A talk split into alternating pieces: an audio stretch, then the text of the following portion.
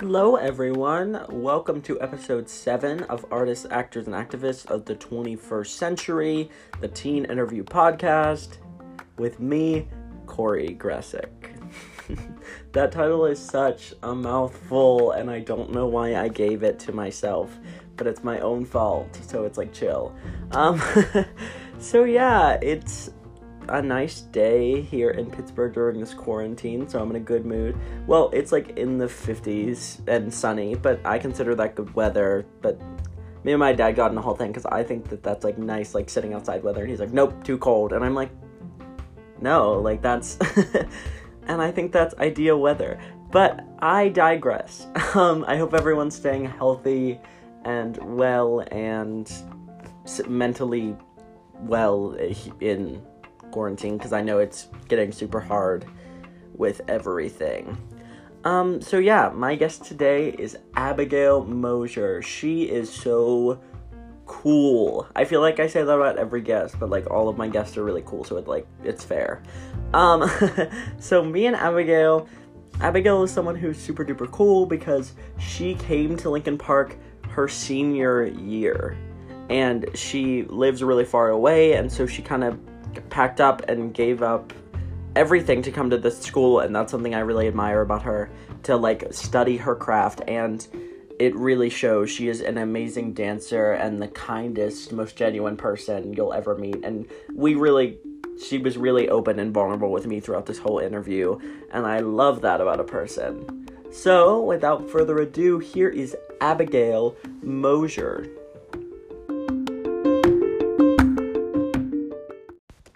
So, hello, Abigail. How are you? Um, I'm alright. Could be worse. yeah, I feel that. Um, so yeah, um, are you cool to just jump right in? yeah, let's do it. Yeah, um, so I always start from the beginning with everyone, like where they were born, where they grew up, like what their childhood was like, just get to get like a little origin story. um, so can we hear a little bit about like your earlier life? Yeah, sure. this is so strange, so official. Okay. Um Yeah, so I am in a family of five. I'm the middle child. I have two brothers. Um, we're each two years apart. Um, I live in a small town called Kersey, PA. It's actually a village, so it's super tiny, but yeah, I don't know. I'm just kind of chilling. Yeah, awesome. Um, so, what? How old were you when you first started dancing? I was three, so it's been a while. Yeah, yeah it's been. she says it's been a while when it's been nearly her whole life. Actually, though, that's insane. Um, fun fact: you're my first dancer on the podcast, so that's exciting. Oh gosh! Thanks for having me. I'm so excited. Yeah, I'm so glad you're here. Um, so yeah, um, so did you so you started dancing when you were three and did you fall in love with it right away was it something that you like wanted to keep doing yeah absolutely um it's kind of interesting though like to look at the family history side of things because like my great grandma actually loved to dance as well and like um my mom's grandfather's siblings. Like they all played instruments by ear so like we're a very musical family. Yeah. Like and plus like my mom's side is very athletic as well so you kind of put the two together and like you get dance. So it's like it's interesting to see that as like an athlete and an artist type of thing so. Yeah, yeah. that's awesome. Oh my gosh that's such a cool thing. Um yeah my mom actually has videos of me when i was younger like in the bouncer, like bouncing at a couple months old to like her playing music. So yeah, Aww. no, it's been in my life for a while. so yeah, um, growing up as a dancer, did you take dance classes just like from the studio like closest to your house? Like is that where you got your start? Yeah, yeah, absolutely. Um when my mom like found out that I kind of had like an interest in dance, she signed me up for the local studio, which is about 15 minutes away from my house now. So we're not too far. So yeah, no, I just grew up dancing there with that community, doing um, just like annual recitals every year, taking classes in different styles. So yeah, um, I was also on a competition team. So we, I did a lot of um, competitions and conventions throughout the years, a lot of the time on weekends. So that was kind of an extra thing that I did on the side as well. Yeah, totally. Um, so did you grow up doing like all styles, or were you like focused on certain ones? Um, it kind of grew as I got more into it. I started out in ballet and tap, um, were my first styles, Mhm. and then I expanded into like you know jazz. I did some hip hop, a couple years of acro, a lot of um, like pointe work. Once I got old enough and my growth plates and my feet developed. But yeah, so I kind of do a little bit of everything. Yeah. Do you have a favorite now that like you connect with the most? Oh gosh, this is always the hardest question. Um, I I really like tap a lot, and I think I credit that to like the musicality aspect of it. You know, with the musicianship behind it. Yeah, totally. I also I really like contemporary just because it's so so raw and like the emotion is very prevalent behind it, and I don't know. I just think it's a very human style, and yeah, I like when people can relate to it. Yeah, absolutely. And go- going off of that, um, so at our school we have this. For our listeners who don't know, at our school we have this yearly choreography project where seniors um, choreograph their own dances and put them up for everyone to see in a showcase style thing. Um, and so you did a contemporary piece and it was like amazing. Like it was like the highlight, one of the highlights of the night. Um, like so had you choreographed before or was that your first time like taking a big whack at it? Um, I have choreographed before, yes. Um, not officially in a recital um, format like that, but um, my junior year, I actually got a couple paid choreography opportunities in my hometown. Um, my mom's coworker, his name's Jason Phipps. Um, he had hired me to choreograph the dance portions of his shows. So yeah, I um choreographed shows like Narnia. I did a full production of Newsies last year. Oh my gosh. She's booked Yeah, and no. busy. Yeah, it was such a good experience. Yeah, I did like Little Shop, a bunch of um, shows in my local community. So yeah, it was a really good opportunity for me to kind of uh, you know, explore some work. So yeah. Yeah, absolutely. Um, and your choreography project piece, like I said, like it was gorgeous. And then I found out post watching it that it was based on a real life experience that you had gone through and something that happened to you. So, like, what gave you the courage to like express your own story on stage? Because a lot of people wouldn't have done that. Yeah, yeah. No, um, I definitely think that myself as an artist, I try to pull from like personal experiences, not only because I think it's important to put that out into the world for other people to relate to, because that's what I like about art most is that it kind of like makes you uncomfortable and makes you think about those things that you don't want to necessarily think about, or like, I don't know, it's just, it's just a really good place to um, connect people and to just draw people closer together, like especially in a theater and performance space. So yeah, I think just um, the opportunity for human connection and just bringing people closer was what gave me the courage. Yeah, absolutely. That's so awesome. I love artists who are so like willing to like s- say things and make statements as opposed to just like make pretty dances. You know what I mean? Yeah, yeah, I get you. I get you. Yeah, that's awesome. Um so yeah, so you are super cool. And here's what I think is su- the coolest about you is that um you did you do go to Lincoln Park, which is our school, it's a performing arts school, but you didn't come until senior year and you live like what, two and a half hours away from the school? Yeah, roughly three, but oh jeez. from my apartment. Yeah. That's insane. Um so since you are and you your senior year you decided to move out to Beaver, a couple minutes away from the school, and like live there and stay in an apartment with a roommate. So like, how was that decision made? Yeah, yeah, of course. Um, there's actually a lot to unpack here, so I'm just gonna like kind of dive into it. Um, from the beginning of it all, if that's okay. Yeah, absolutely.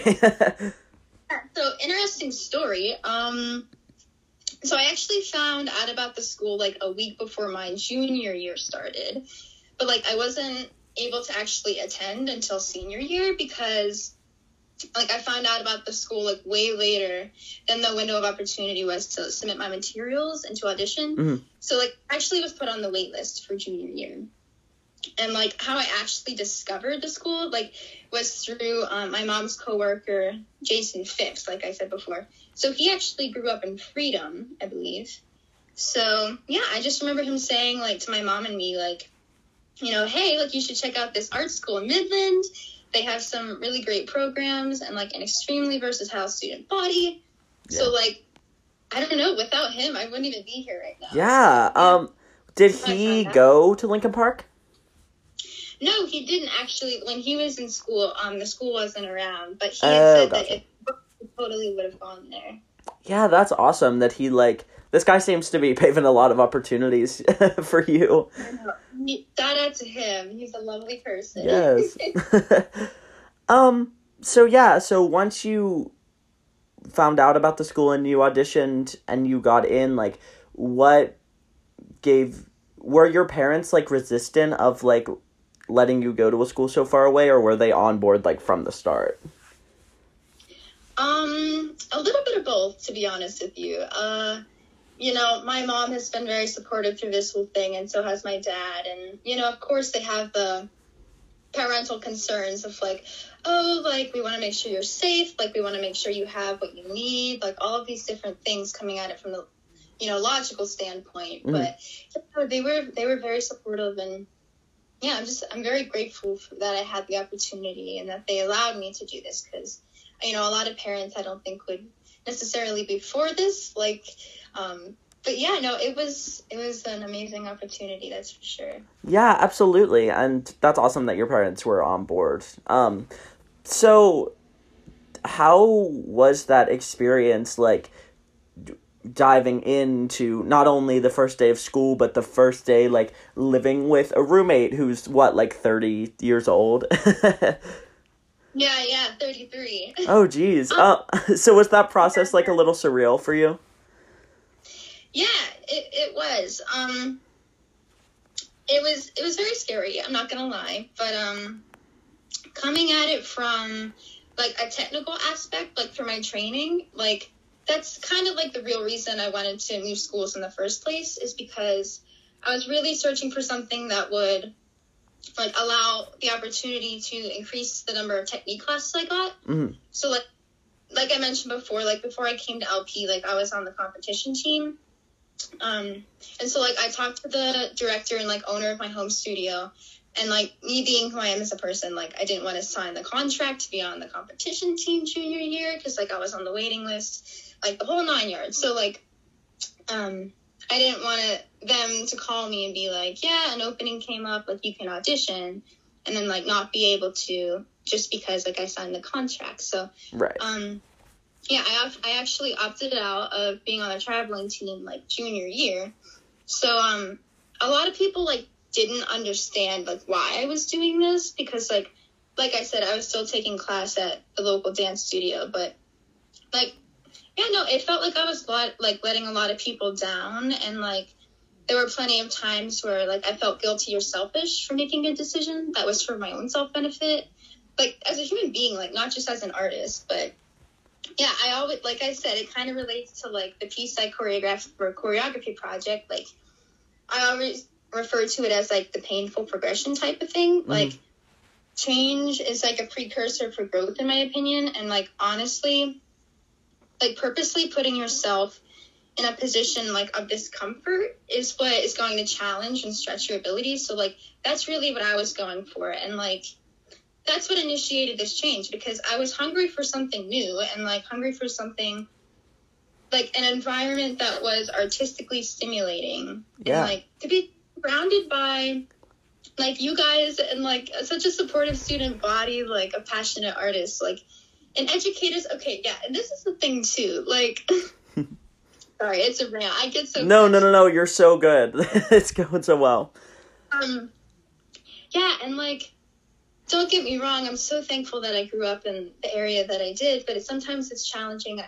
You know, especially in a rural area when there's no when art really isn't a prevalent thing and there's not you know opportunities to perform and stuff like that so like especially when educators like you know i've had this happen to me before who like don't understand and like don't think this is a career that you can go into when they like silently judge you or like raise their eyebrows or like oh this is what you want to do as a profession? Yeah. like, yeah i don't know that was just kind of frustrating for me a lot of the times but um yeah so um yeah, coming to Lincoln Park has definitely been a fulfilling opportunity for me in that regard because I just I feel more understood like as a person. I think so. Yeah. Yeah, absolutely, and that. Yeah, and like I think Lincoln Park is so cool, or any performing arts school, because like it's a big center for people who all love making art in one way or another. So it's cool that we can all like do it together through all the things that we do. Um, yeah, so yeah, I mean, I think you you touched on this for a second, but you were saying that like some people weren't really supportive of this like change um and weren't really supportive of your art. So was that something that like coming here that you sh- struggled with a lot? Like did you feel did you ever feel that you were making the wrong decision even though it ended up being the right one? yeah, no, I get you.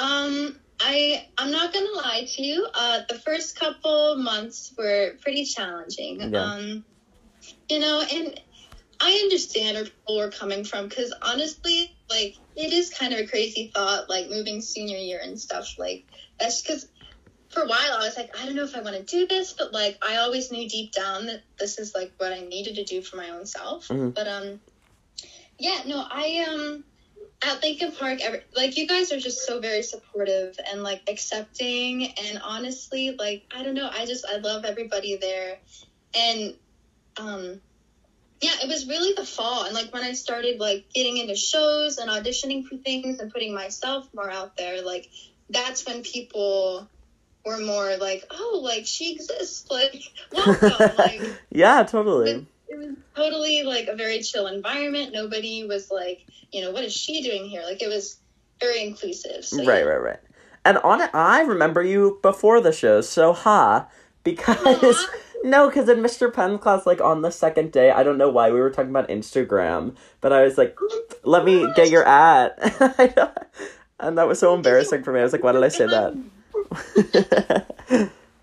But yeah, um, so you talked a little bit about shows. So let's talk about how we like got to know each other the most, which is a show we did.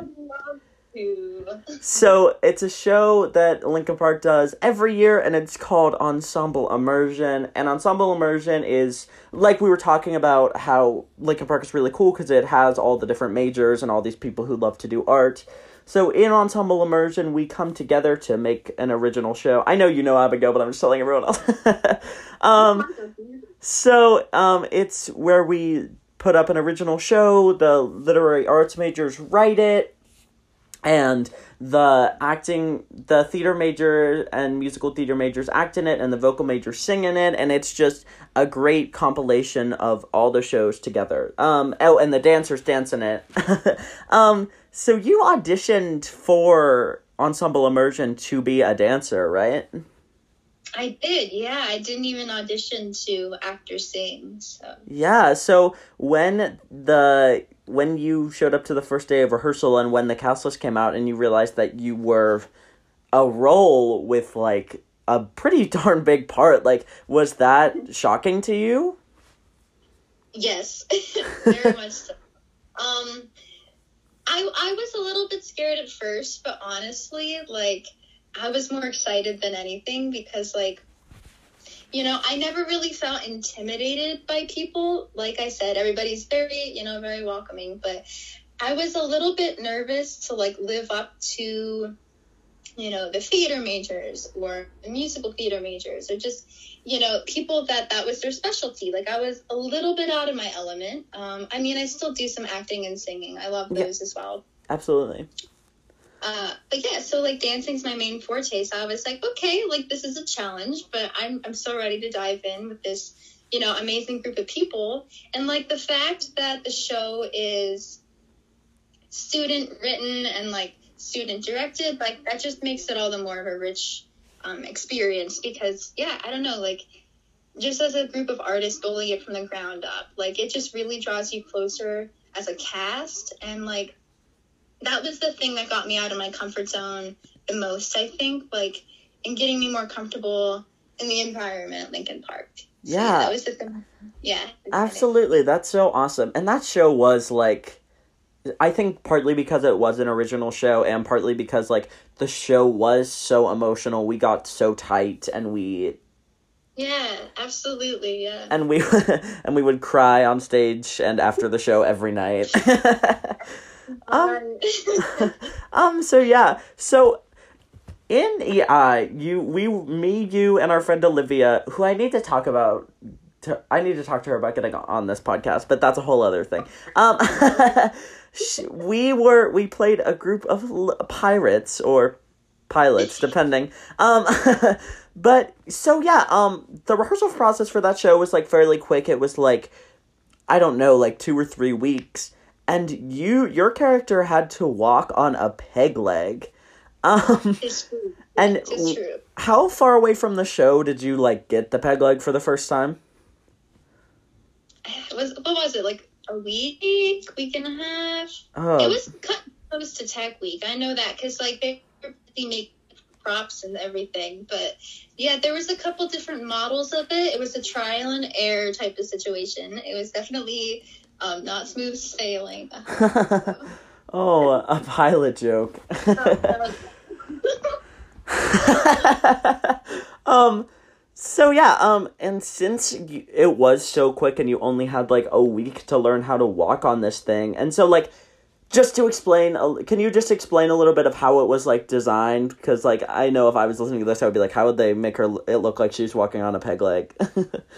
Yeah, of course. Okay, so um, the prop master Vinny, he actually took a knee pad um, and placed it on the top of like this wooden block, and then there was this like um, cylindrical wooden piece that was probably about a foot or foot and a half long. Um, he actually measured down from my, the, my knee to the ground to um, like solidify the length that the piece of wood needed to be. Um, and then at the very bottom was a piece of rubber for traction. So, and then on the top of the knee pad, there were straps that would hook around my leg, keep it on. Um, not exactly uh, the most sturdiest of things by nature. Um, yeah, we uh, we made work. Uh, it all was well. It was a little wobbly most of the time, but uh, yeah, no, my other leg definitely got a lot stronger through that yeah, that's um, that's good, and it was impressive because I know if I was given a peg leg a week before the show, I would fall like twice a night, and you never fell, so it was quite impressive. Except the one time in the show when you were staged to fall and then you did it that time. But yeah, and then got in the way because it would like catch, and then yeah, it's crazy. oh my gosh. Um, yeah. So um, yeah, I think that's pretty much it, but I just want to talk about one last thing with you. Um, yeah. So, you, like we said, like you've been living in Beaver away from your family for so long, like going to Lincoln Park, and now, since we're in quarantine because of coronavirus and everything, you're at home with your family again, and so, like, can you just talk a little bit about like the positives of that? Like be like are you excited to be home with your see your family again for an extended period of time? And also like is it hard because like being there you know that like you're we're not going to be returning to school? Yeah, I, I will say um, there's definitely pros and cons to it. Um, there's I don't know. It, it's it's challenging because on one aspect, there's like the financial end of it where you're like, oh, I'm paying for an apartment I'm not even at. Haha, like why? How does that make sense? Yeah. Um, but then like on the other end of it, like I am thankful that you know I have a family to be quarantined with, and like you know I am getting tired of sleeping on an air mattress. That is not cool. oh my gosh. I have been making more art, and like you know I've just kind of like um articulated again like why I make it in the first place, and like I I have like all of these different materials available to me here, and like a space to go outside. And you know because it is so rural i get that chance. And yeah like i said that you know different things that are good and bad so. Yeah absolutely. Abigail thank you so much for talking to me and agreeing to be on this podcast. For having me. Yeah absolutely. Well thanks everyone